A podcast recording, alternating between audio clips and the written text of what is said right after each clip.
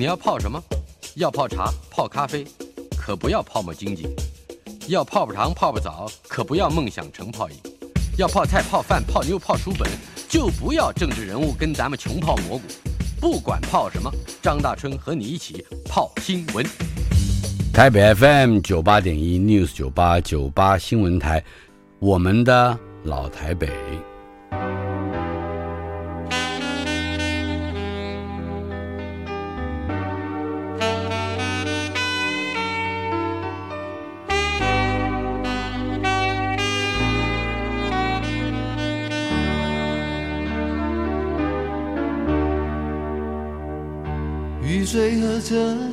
我的老台北没有一个固定的空间坐标，它在我们始终无法全然忘掉的往事之中。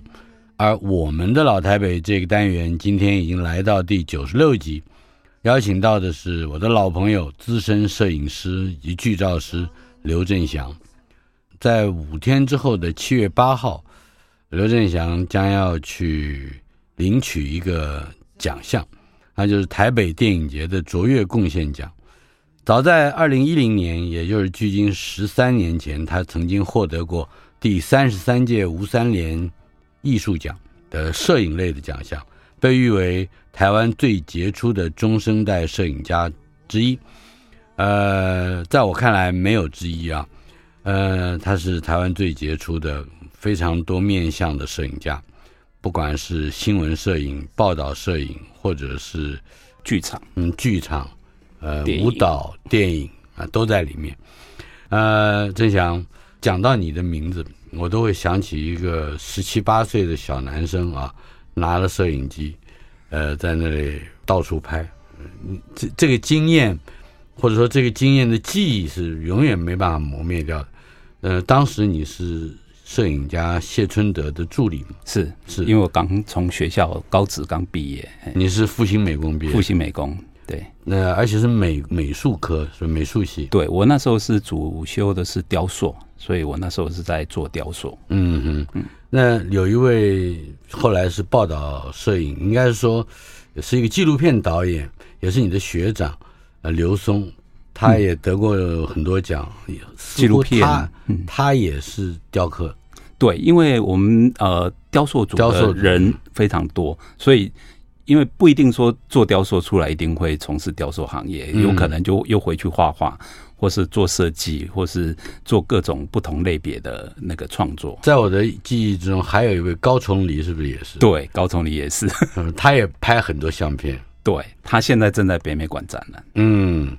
好，在十七八、十六七，甚至就已经开始对摄影有理解的青年，通常是怎么去背照相这件事？而且那个时候还是黑白为主的摄影，对，还不是像手机这种照相机啊。比如说，如果你你空马的这个照相机很大很重，你们怎么去发现这样的工具？呃。其实我会对摄影产生兴趣，其实是要从学校开始，嗯因为谢春德他来做摄影的代课老师。那在一九七九，他来上我们的课。那我们之前都是学一些技术面，因为我们老师大部分都是那种业界的，例如说开照相馆啊，或者在拍婚纱，那时候很红的婚纱摄影啊。那忽然间进来一个这个老师，好像不是这个领域的，然后他一来他。就完全不谈技术面，他说我带你们出去拍照，然后讲很多故事给我们听，然后他一来课堂就带了一叠书，嗯，放在桌上，你们就翻吧。我们看说。哇，这种书，因为他他都从国外买回来原文书，对，然后、嗯、但原文书反正文字看不懂没关系，我们就开始看照片。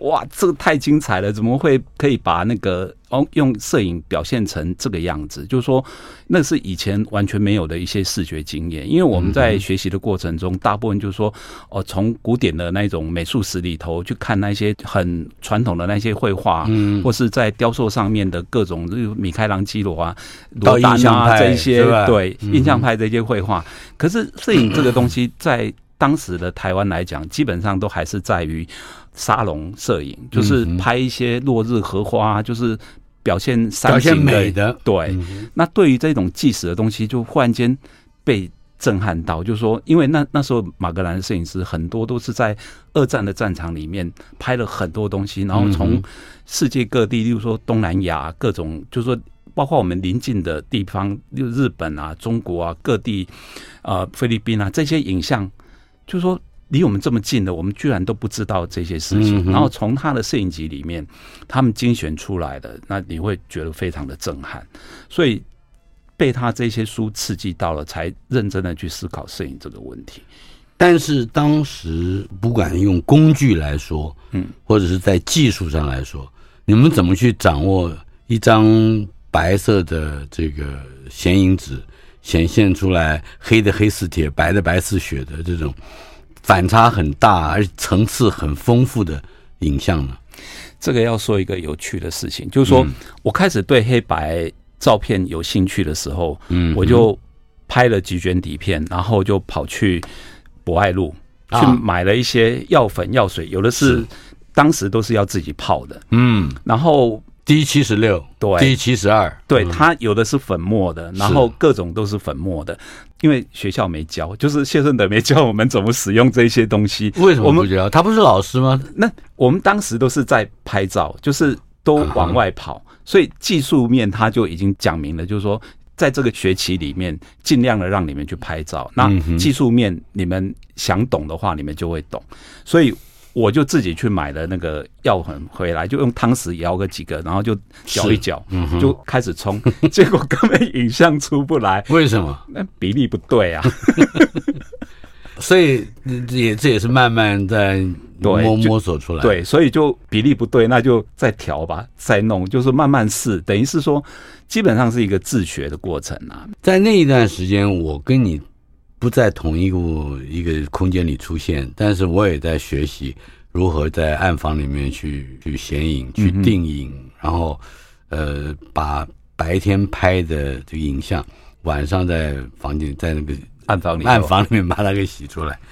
我记得有一幕啊，是把那个底片上到那个药水罐子里面去。对对对，必须十一分钟摇十五秒啊，静置四十五秒。对，这个而且要长长达几分钟的这个显影，好像六七分钟吧，大概七分多钟。而且非常严格哎，对，二十度 C，因为那个时间会决定你的底片片基的。浓度，就是你到时候能不能洗出照片，是在这个时间上面去决定，因为你必须温度配上时间，是，就是说你如果比例对了，你的药水比例对了，那温度。很关键，时间也很关键，嗯、所以时间是来自于你要不要增感。以前的底片选择很少，是，例如说我用，如果增感的话，那你一整卷都要增感。对，没错，我不能只有局部 增感，我整卷就是说我拍的时候，我的设定就是都要是增感。增感可能很多人不了解，就是说我一百度的底片，嗯，我用四百度来拍，或者我四百度的底片用一千六来拍，就例如说晚上你可能就没办法曝光不足嘛，是，所以我就要把它。用一千六的那种时间点来计算它，所以我在冲片的时候，我就要把它曝光不足的那个部分冲到让它是，所以那个叫增感。增感是有一片底片的一个方法，对对对对，但是强迫它显影啊，嗯哼，但是常常会使得粒子变得更粗，对不对？对对对，因为你你时间加长的时候，它就一直吸收那个银粒子，然后就让那个粒子就越来越粗。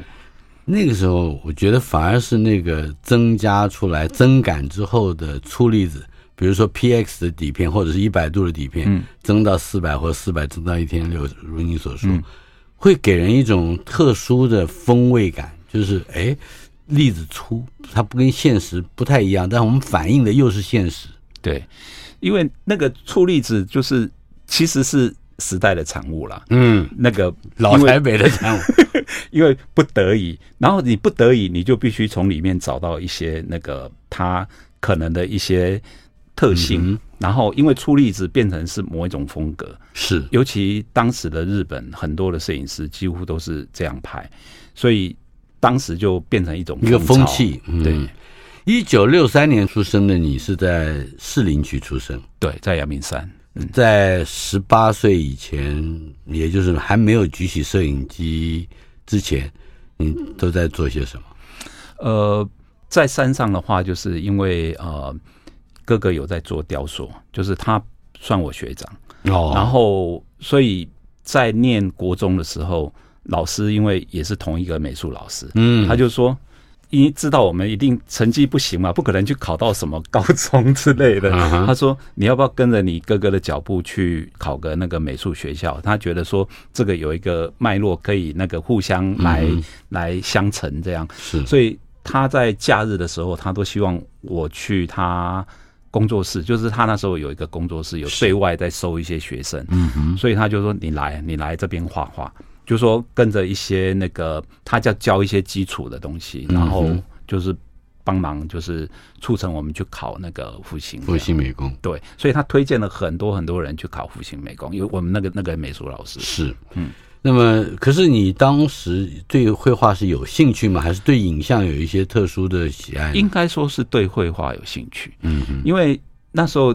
你开始不陌生，是因为你家里有一个已经有这样的一个哥哥在那边从事这个工作，所以我对于工具的使用，或是就是已经是更小的时候，我就看到他在使用，因为他差我四岁，所以我已经等于我小学就看到他在画画，所以虽然没有跟着他一起画，可是我对他使用的这些工具一点都不陌生。嗯，尤其他在做雕塑的时候，我也会拿个土帮忙，就是捏。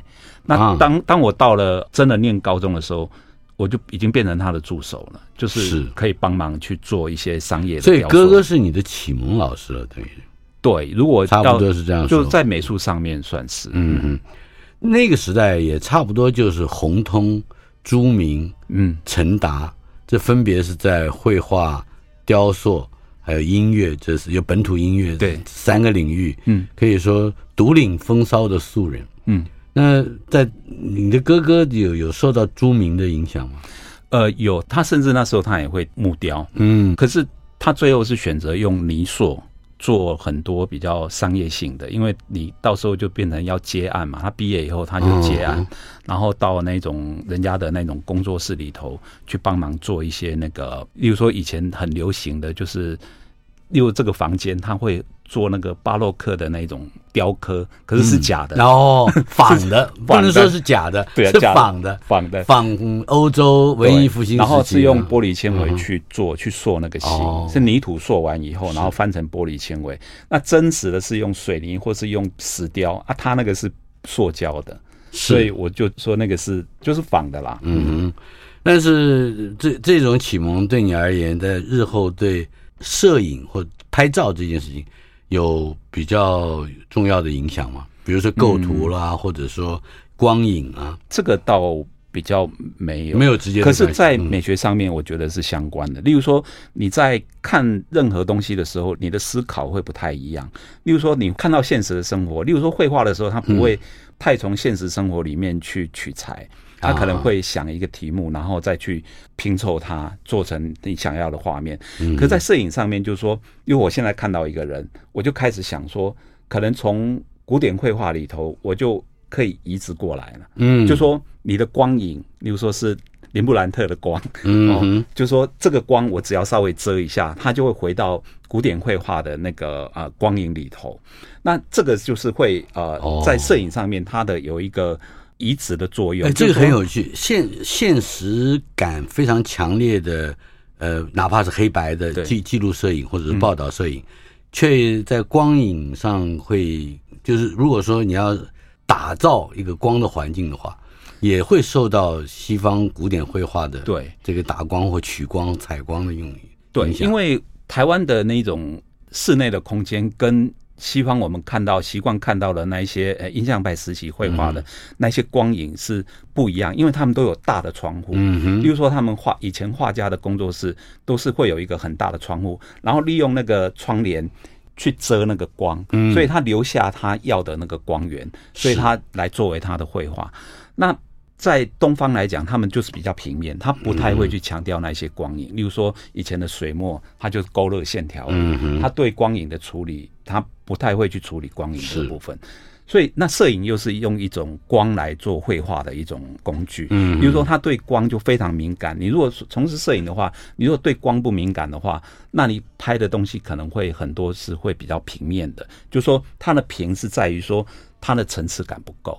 那尤其黑白的东西，又对于层次又非常讲究，就是说它从一到十，它基本上每一个阶调，它都希望能够呈现不同的那个那个透视，或是不同的层次感。嗯嗯，所以在拍照的人，他如果对光不敏感，他就很难去让照片比较有有活力，活力有活力。哎，比较戏剧感。什么时候开始啊？嗯，不光是举起相机去猎取一个现实中的影像，不管它是新闻或者是报道的内容，也就是说，你感受到光在处理上是有特定意义的，是大概什么时候？是你开第一次的展览的时候吗？啊、呃。应该说，其实这个受这个训练其实是就从素描就开始有了啊。因为我们画素描的时候，就是说西基本上他们就是用西方的那一些石膏像，就都白的。那都白的话，你不是那你就勾一个线条就好了，就其他都白的嘛。嗯，它一定会有光影，因为它必须把石膏像表现出人的那个立体五官的立体，然后层次。所以在这个过程中，就是说他用一个全白的一个石膏像。给你看的时候，你必须描绘出他石膏像的，例如说当初雕刻家他所做的那些质感，嗯，他留下在雕像里头那些质感，你必须用画笔去把它给诠释出来，嗯嗯，那这个就是靠光的一个角度，你才可以看到。例如说你的眼睛，呃，有没有那个亮点，或者是说你的鼻梁跟嘴之间的一个侧光，或是一个面光，或是一个顶光，嗯、这个都会啊、呃、影响很大。所以我们在画石膏像的时候，其实就已经在光上面就已经做了很多的那种。它就不是白的，对，因为石膏像都是白的嘛。那不管它原来材质是什么，最后它做出来都是白的。所以在这个光影的一个变化里头，当你用平面摄影来看待它的时候，你就必须是。要自己去调光。十八岁以前，在复兴美工，尤尤其是学习雕塑啊，对，呃为主，那就更多的会把光跟对象，你的这个雕塑的对象，或者是去模拟的对象，这个光的关系会变得非常重要。嗯，但是之后你办了一次展览，这是你的生平的第一次展览，对，叫做问问刘二十。我只知道刘十九，刘刘十九叫刘禹锡，那唐代的诗。这个刘十九的这个诗，跟他有关的诗当然很多。白居易写的这个“晚来天欲雪，能饮一杯无”，大概就是从这里来。对对对。那为什么你会这样问刘二十？因为我也是看到这个事，然后我觉得，哎，这个标题很有趣。可是我不能再留十九了，因为我已经超过了，我是二十了，所以我就想说，我。办完展览，赶快办完展览，我要去当兵了。我就是在等待嘛，所以我就是一个问刘二十。然后，因为当时认识了，例如说像谢尊德，然后张兆堂他们。那因为谢尊德又把我带进了那个 V Ten 视觉艺术群里头。嗯嗯。那这一群前辈，他们就是呃，包括郭英生啊、林伯良啊，然后那个庄林啊、黄永松啊。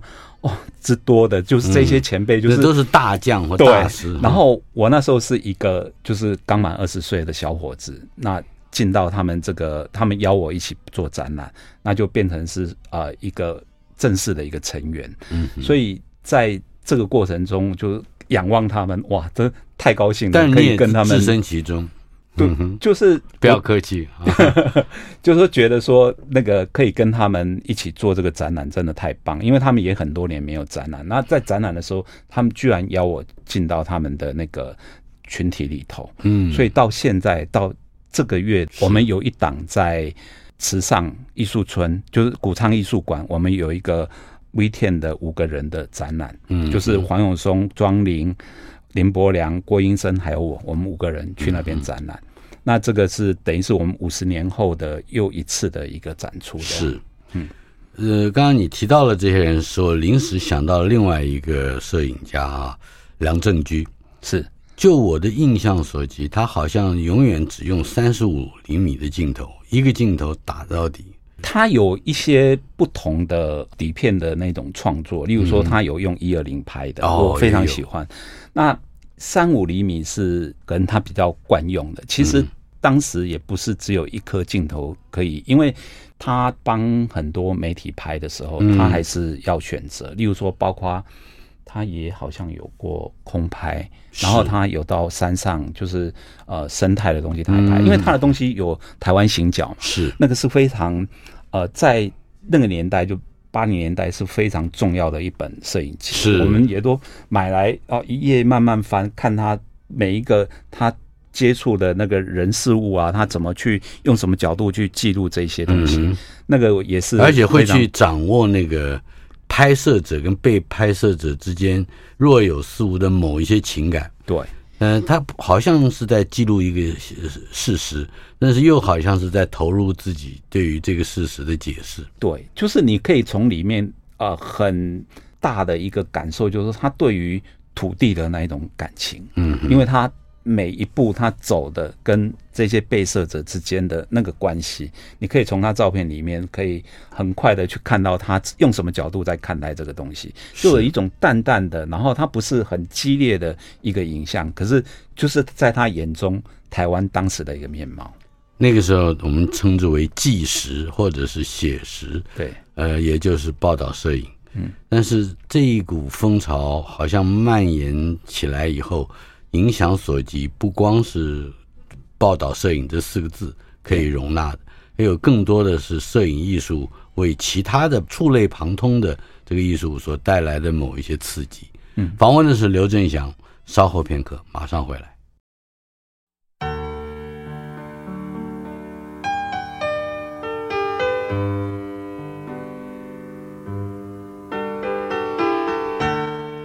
我们的老台北。第九十六集访问的是资深摄影师、剧照师，也是刚获得台北电影节卓越贡献奖的刘振祥。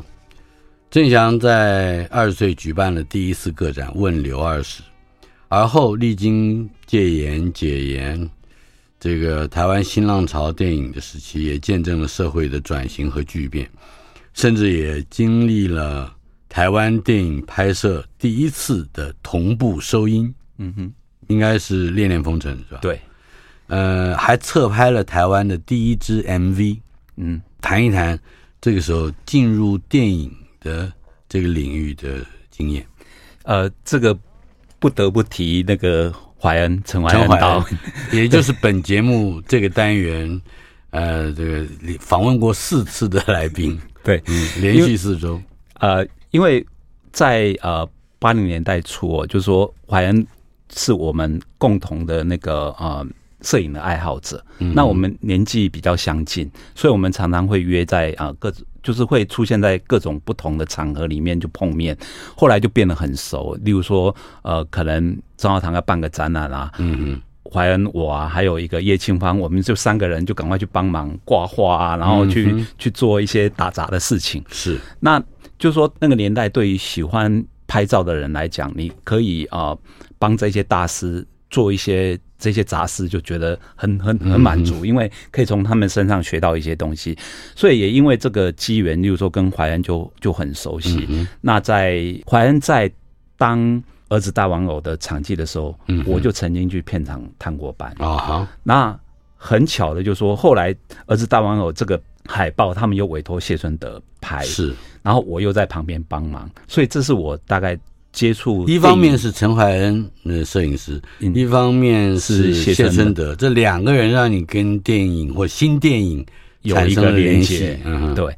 那一九八五年我退伍以后，我就是在等工作机会嘛，那也不知道要去哪里。然后，哎，怀恩就打电话给我说，哎，我们要开拍一个那个筹备一个《恋恋风尘》的这样的一个电影，所以他说。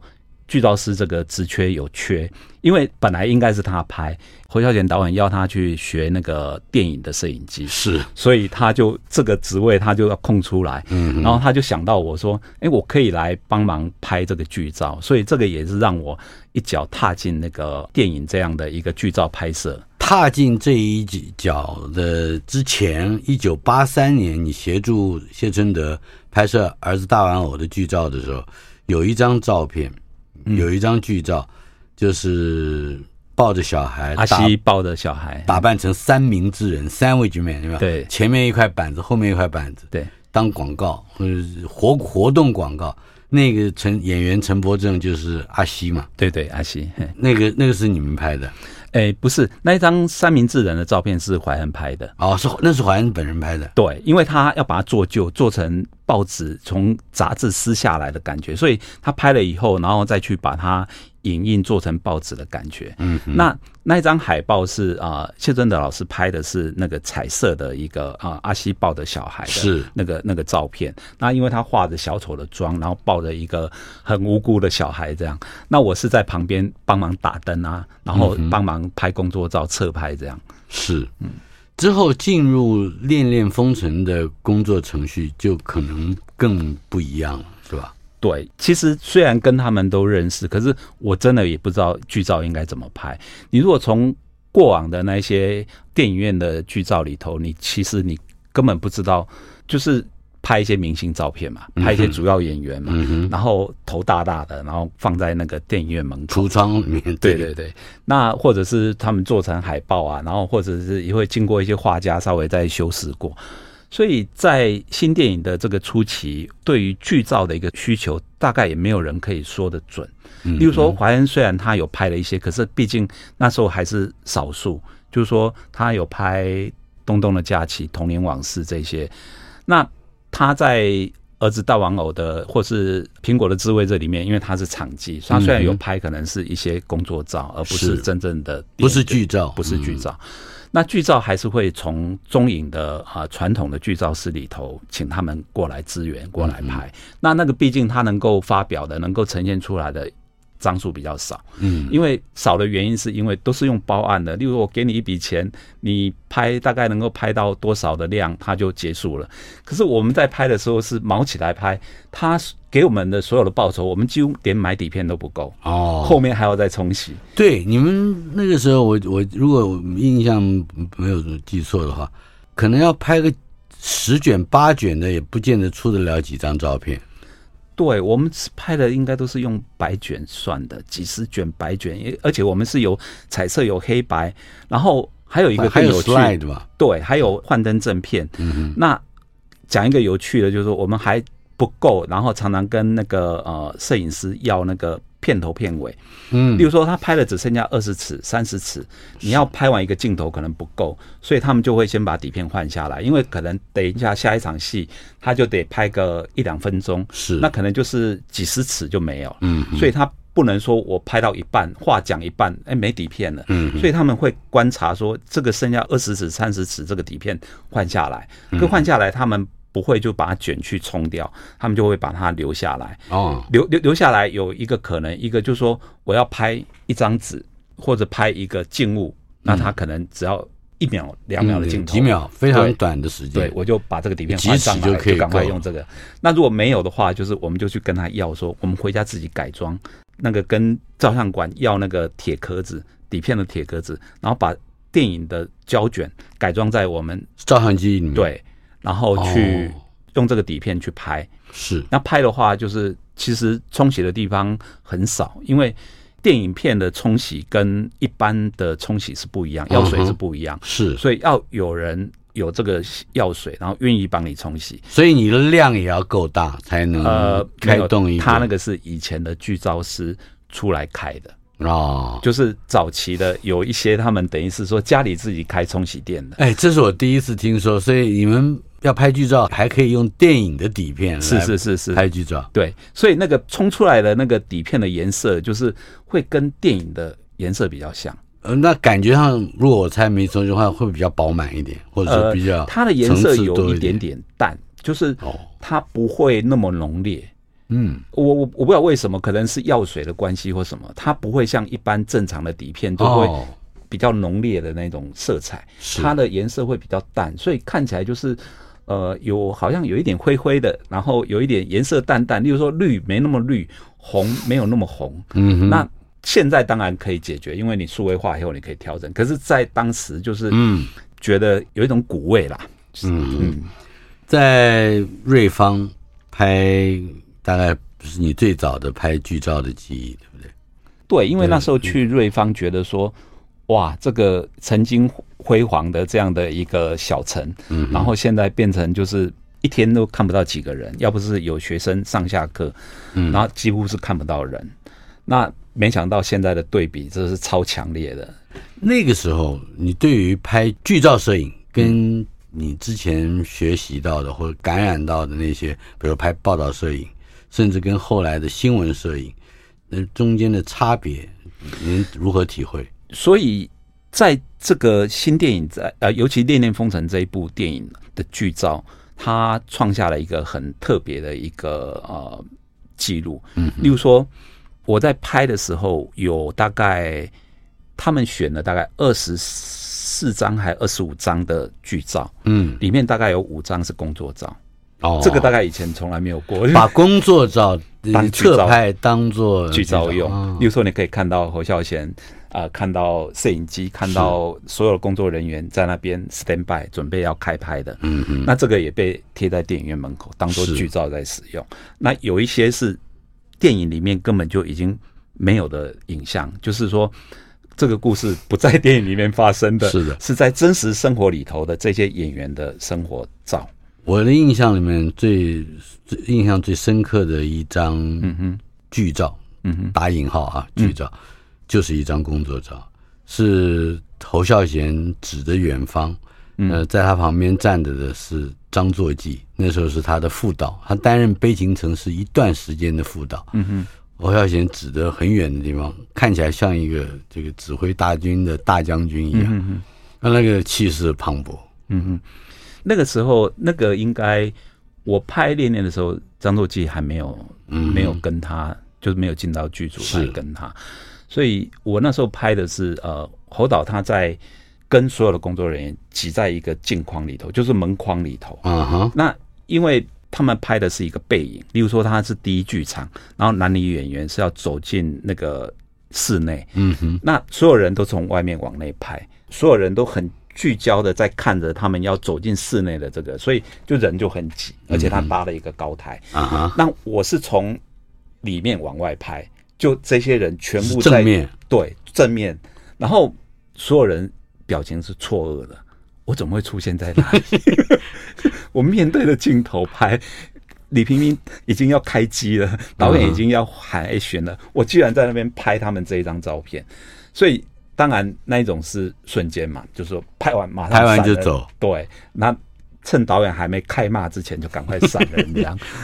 你是在添乱就是了。对对，对，但是好，嗯，那当你还记得当时孝贤的表情吗？就是他就是一脸就是面无表情，就是眼睛瞪着我，因为很多人都瞪着我，尤其男主角，他就意思要死，那个眼神就叫我赶快离开了。嗯但是，也就是这张照片让你开始思索，说我啊，就是摄影师，要用什么角度去看待对这一群拍电影的人？对，因为就是早期，就是因为你拍过报道摄影，嗯哼，帮杂志拍过怎么样去诠释呃一个场域，那你有机会进到这样的一个剧组的时候，我当然不会放过，我会从我的角度去看待他们怎么拍电影。那当然，就是说你最重要的就是说你必须拍到人家电影里面演出的那个画面，来作为宣传嘛。是。可是，在这个阴错阳差里头，我拍了大量的他们的工作照，然后让那个当时的那个中影的设计师，他现在叫陈欢，他设计那一张海报，然后把这些。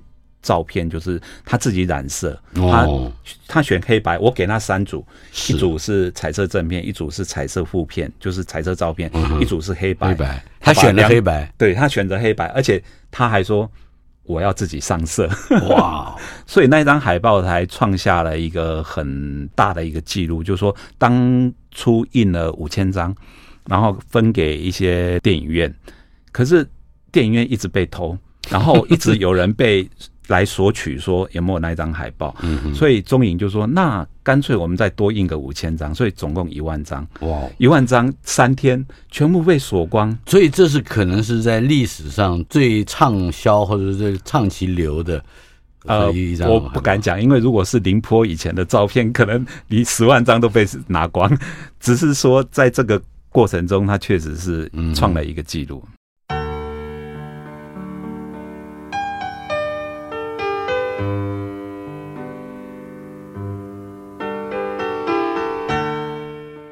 进行的单元，我们的老台北访问的是资深的摄影师、剧照师刘振祥。呃，正祥刚才跟我们很快的已经 review 了一下，嗯，在进入剧照的这个行当，嗯的初期阶段啊，嗯，所感受到的某一些特殊的在摄影这件事情上面的一些意义。可是我要回到更早，也就是在报道摄影方面，对，你的第一份正式报道摄影的工作是在媒体。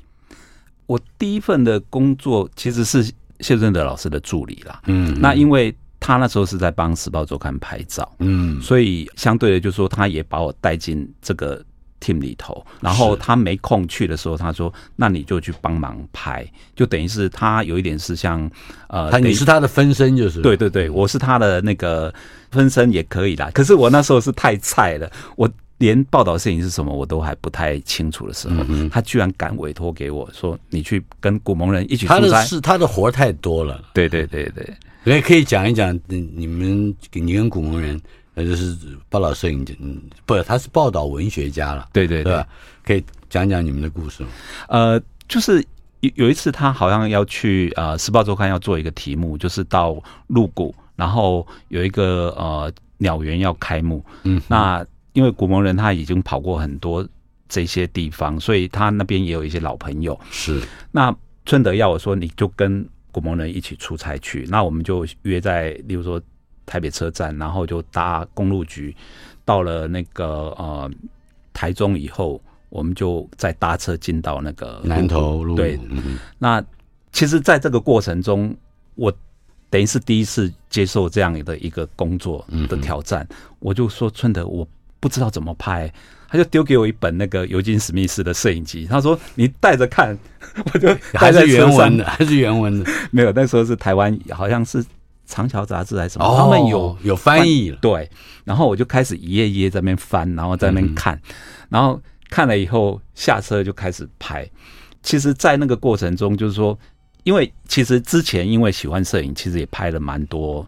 类似的影像，就是说，对于自己的家乡，对于很多的那一种角落，其实也没有那么陌生。只是说，怎么用影像说故事这个部分，就是必须呃要有一些经验，然后对现场有一些敏感的那个，才能够去诠释它。但是一个鸟园能怎么样掌握技术？尤其是那鸟会飞会跑跑得远，呃，因为。那个鸟园就是鸟飞不开，飞不走，它都被关在那个一个限定的空间里头。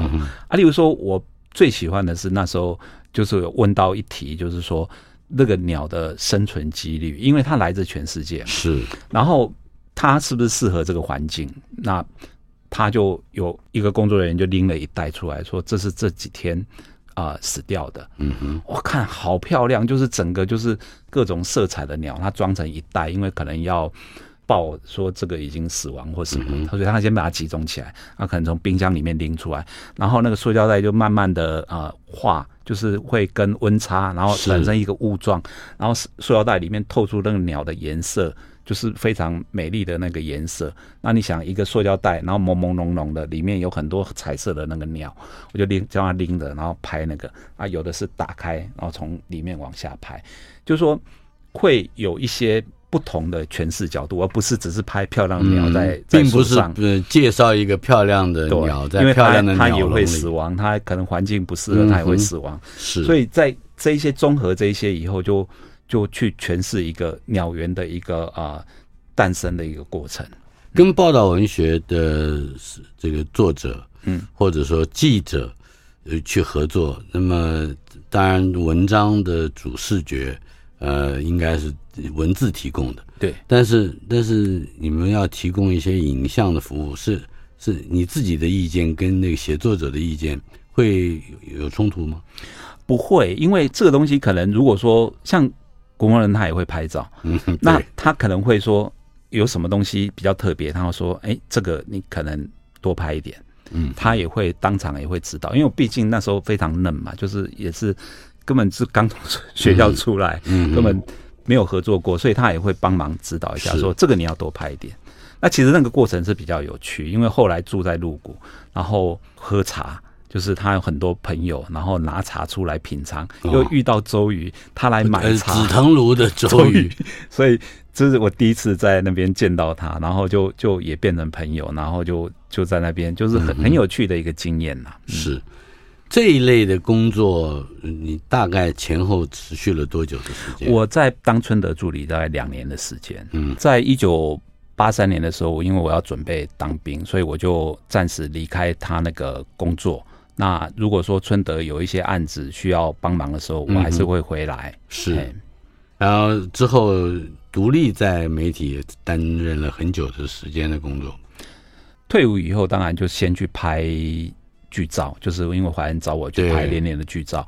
然后剧照工作一结束，那时报就找我去。担任《时报新闻周刊》的摄影编辑，嗯，那那时候就是跟高崇礼啊、肖家庆啊、苏俊郎啊、叶清芳啊、连慧玲，我们就是一个大的 team，然后就开始拍啊、呃、解严前的那个整个社会的一个脉动，嗯，那到一九八八年，我就进到自立报系，然后在台北人月刊当摄影，那后来他们就啊。呃找我当摄影组的主任。对，在台北人的时候，你已经是一个嗯摄影的一个小组的一个头了，是吧？是是，一个领导者了。嗯，谈一谈那一段时间的经验，好吧？台北人，呃，台台北人是那时候致力想，应该说吴峰山社长、嗯、他想要办一本像 Life 一样的那样的一个。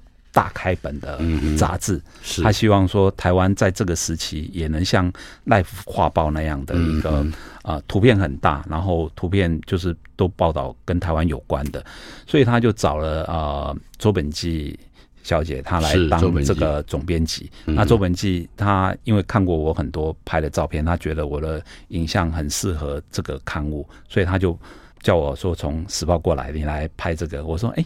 换换工作环境，就是说从那个不同的一个表现形式，从新闻的及时的，然后进到一个比较气化式的一个呃摄影的一个领域。嗯，那可是好景不长，他很快那个杂志卖的不好就收掉了，并没有太久时间，没有没有没有太久，当当时的期吧，出了十期。对他，可是他的，其实对我来说印象非常深刻是。他有很宏大的理想，要去做一个在台湾，嗯，尤其是用影像说故事的一个一个范例，一个典范。对，嗯，因为同时期还有《人间》杂志嘛，是对，那是两个是不太一样。那个是我心目中老台北，嗯，在嗯里面的一群摄影者，在见证或者是在证实实证，嗯，一个一个集体良心的时代。对对。那时候就是我们都很熟，就是当时的摄影记者，就是说你不管你在哪个媒体工作，其实我们都会在街头碰面，嗯，就同时会在街头碰面，然后晚上一起在酒馆碰面，而且看起来也没有，比如说你是绿，我是蓝，你是什么这个左，他是右，他那个时期就是没有再分这个东西，就是说没有那么明显的一个啊。呃意识形态上面的一个冲突，或者说个别的政治立场会对对对。主导的某一些情感的对，因为那时候都是朋友，嗯哼，也差不多是在一九八八年，你开了你的第二次的个展，一九八九年，嗯哼，叫解严前后那个展览，对，解严前后那时候是在元农茶艺馆，嗯哼，那他那时候我出了一本台湾摄影家群像，是。那。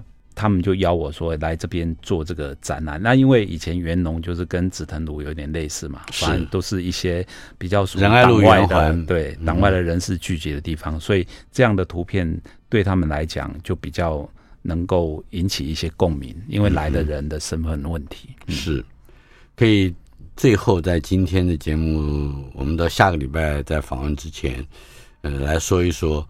以镜头来见证解严前后的街头运动，那个时候你的心情或者说你的认知，呃，现在回想起来，大致上可以描述一下。在解严前，其实你对于这样的一些社会运动，你是没有那么多感觉的。那直到你参与到啊、呃、新闻摄影，就是说你在媒体里面，你必须跟着他们一起走。嗯，例如说，我印象最深的是从。呃，机场事件，我在时报的时候，我被派到高雄，然后在高雄一段时间。后来因为机场事件，就是于登花他们要北上到机场接许信良的飞机，所以我就跟着他们一起上来，然后你就可以感受到，就是说很多高速公路不通，他们必须绕道，然后下去以后再绕上来。嗯、那有的他们会从呃收费站就把你拦截下来。我后来就到了中立以后，我就跟着于登花走路进到。那个机场的那个连、哦、连外道路，那走了很远了。对啊，从中立走，他坚持用走的，于登花坚持用走的，是，所以我们就只好陪着他这样走走走，走到机场。因为有那时候有车嘛，啊，可是那个车都是绕外面的道路，嗯、就是说他正常的道路他已经都不通了，嗯、所以他就绕一些那个产业道路，然后绕到机场走进去这样。所以在那个过程中，就是说你感受到，就是说。对于一种信念、一种信仰，他能够这么坚持。例如说，于登花跟许信良的关系，他们因为在桥头事件里头的那样的一个革命情感，嗯，所以他就一定得去支持这个事情，嗯，所以他用走路去，就展现他的那个诚意。那我觉得说，当时的这样的一群人，真的是让人家太太感动了。嗯嗯，访问的是资深的摄影师刘振翔。他在七月八号即将去领取台北电影节卓越贡献奖，不但恭喜他，也等待下个礼拜一再来我们的节目接受第二阶段的访问。谢谢，谢谢。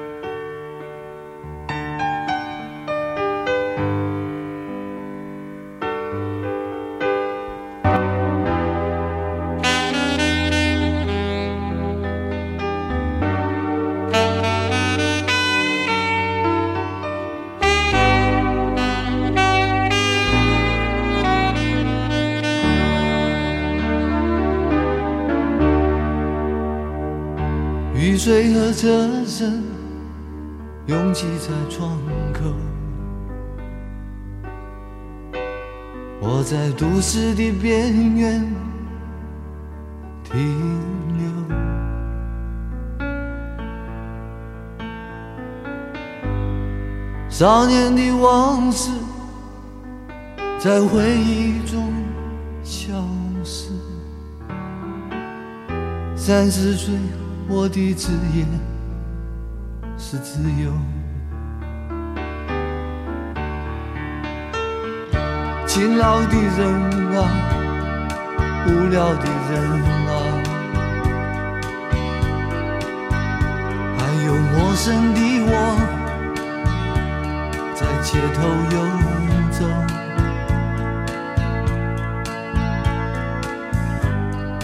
白色的墙柱。玻璃的黑幕，唱着改变社会的任务，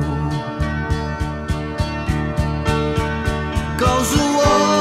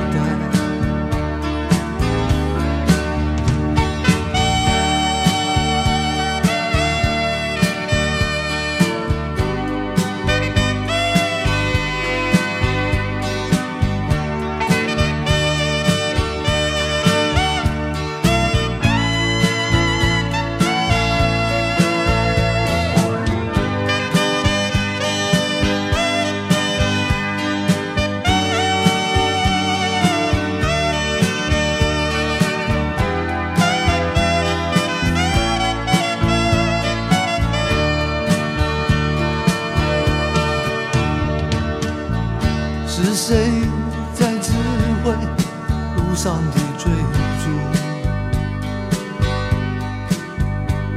有谁来裁判游戏的胜